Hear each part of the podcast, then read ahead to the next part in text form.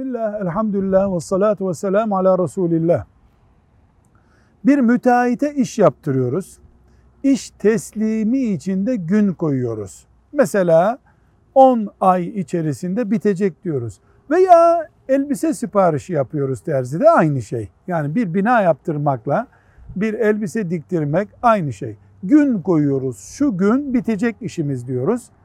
O gün iş bitmezse geciken her gün için veya ay için şu kadar tazminat alırız şeklinde bir kayıt koysak bu caiz midir?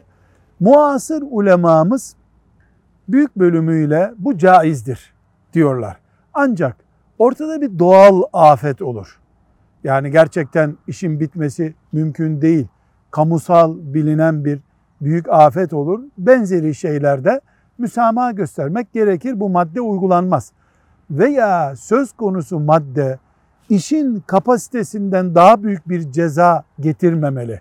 Mesela 1 milyon liralık bir işe 3 gün gecikirse 2 milyon lira tazminat gibi uçuk bir madde söz konusu değilse müteahhitin gecikmesine karşılık cezai bir madde konabilir demiştir çağdaş alimlerimizin büyük bölümü.